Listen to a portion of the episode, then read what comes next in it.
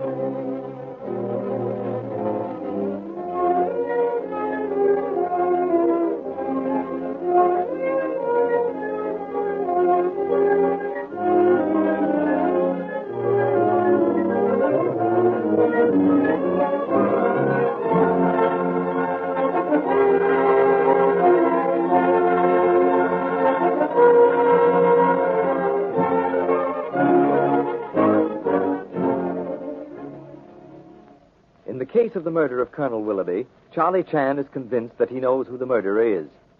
Gerald Willoughby, the murdered man's nephew, apparently has an ironclad alibi. He was in Chicago when the colonel was killed, and he was en route to San Francisco when Simmons, the butler, was killed. But Inspector Chan, after duly pondering the case, sees in the nephew the only man with a vestige of motive, sees in his own theoretical case the only reasonable assumption possible. The island detective believes that for reasons unknown, Gerald had desired both the colonel and his son out of the way.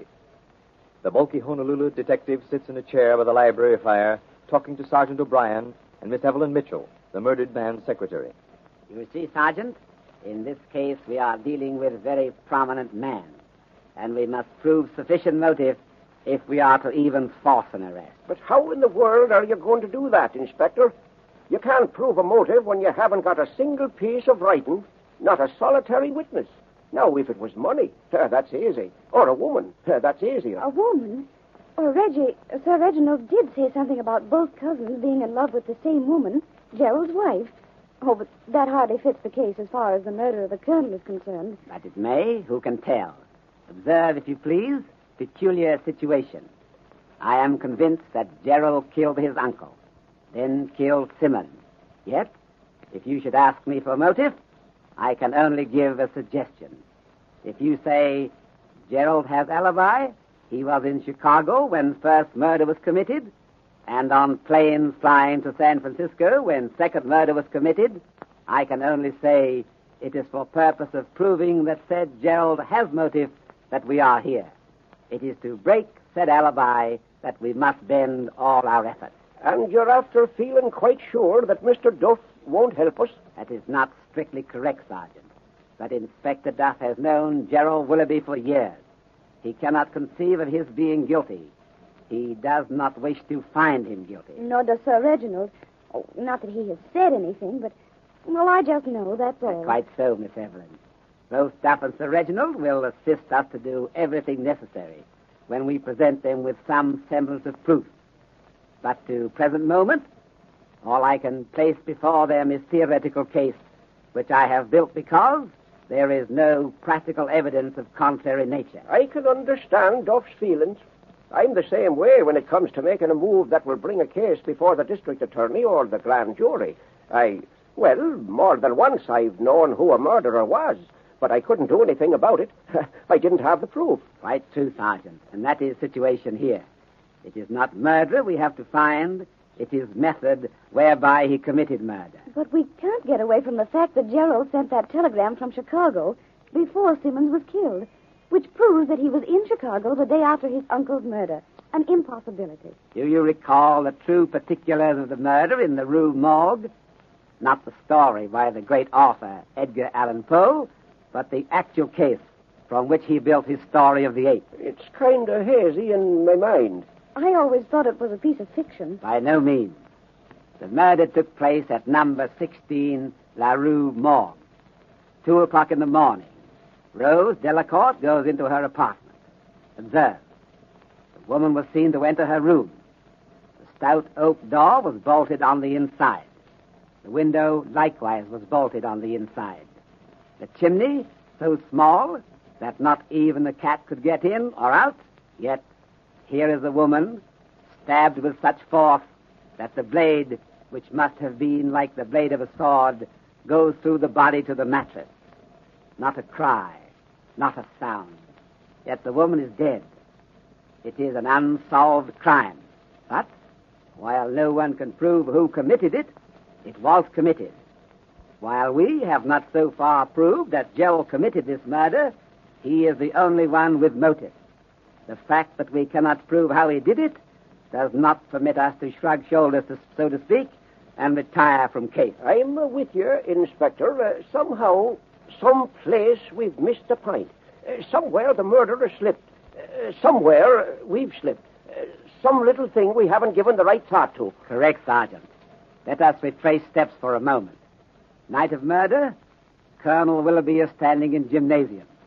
Note, which he believes was written by Duff, is slipped into his hand. He walks about 12 steps to the hallway, and in less than 2 minutes, you, Mr. Chan, find him lying there dead. The very next day, Simmons answers the door. We go out to see what's happened to him.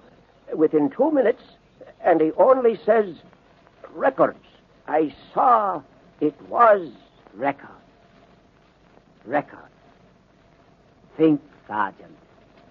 Is it not strange that a man in his last moments should use the word records in preference to papers? Records. Military records or police records? Be so kind as to ask Duff and Sir Reginald and Jell to step into room, please. Also, Mr. Blake, I wish to ask favor of him. Sure, Inspector. Thank you so much. Miss Evelyn, we have not searched Colonel's business papers as thoroughly as we have searched private correspondence. Perhaps in that we have been somewhat negligent. We shall correct it. You have papers here? In this black briefcase. I'll spread them out on the desk here by the window. I do not wish to appear hurried, but I am anxious to leave day after tomorrow by steamer. You actually believe you can solve this by then? I am confident of it. I am certain that with Mr. Blake's cooperation, we shall trap murderer into showing visible evidence of his guilt, and then confession will follow suit. Yes, I am certain of it. Yes, we have been discussing last words of Simmons, words which he repeated, record.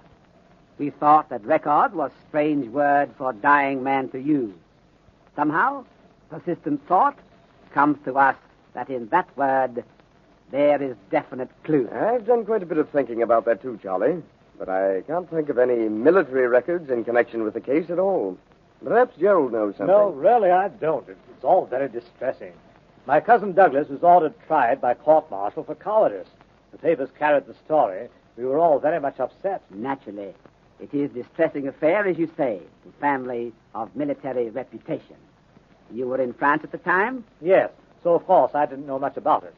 I was colonel of a territorial unit. Well, as I say, just a few days before the court was convened, Douglas committed suicide. We now know, of course, that he did not. But that is what you thought at the time. Yes.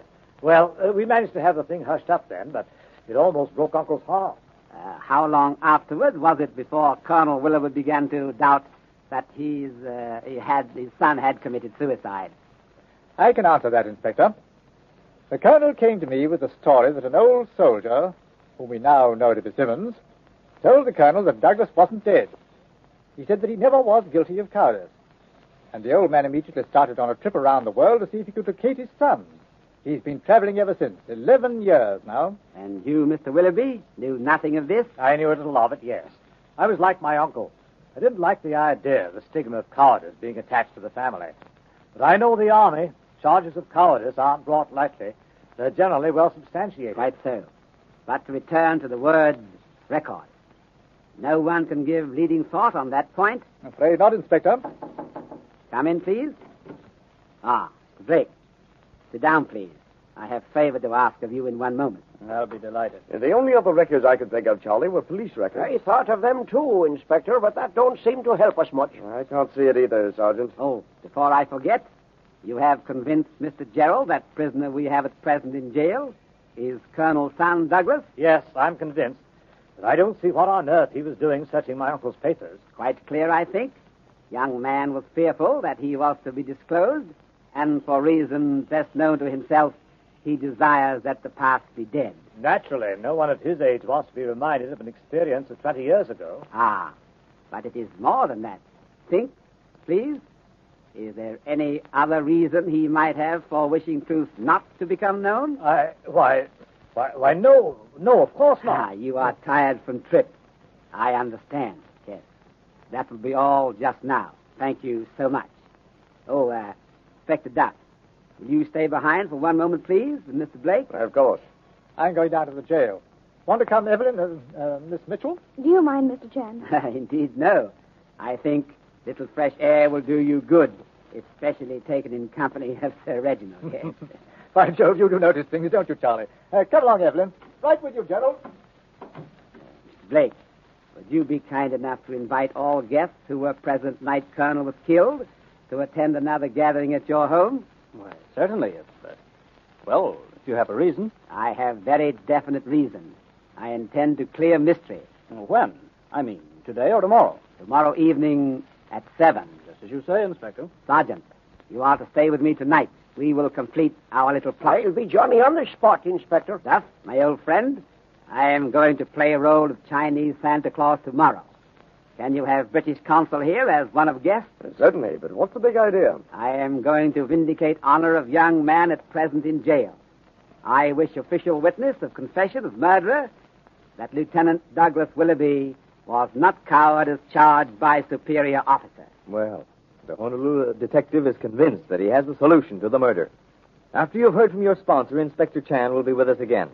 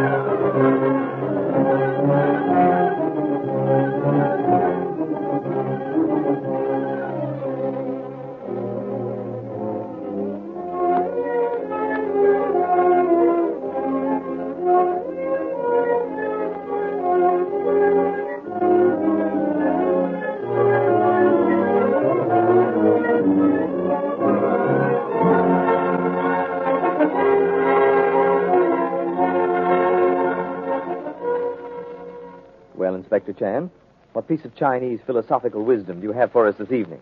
I am thinking of a complicated case in which we find ourselves struggling. Yes, Mr. Chan? At night, when one stands upon the banks of the Yellow River, one hears the angry voices of the water. One thinks of the power of the current. One sees the foaming, seething vortex, and one is afraid. But with the coming of daylight, the Yellow River becomes a swift stream, a river of life flowing through a rich country, an artery of commerce, and one is no longer afraid.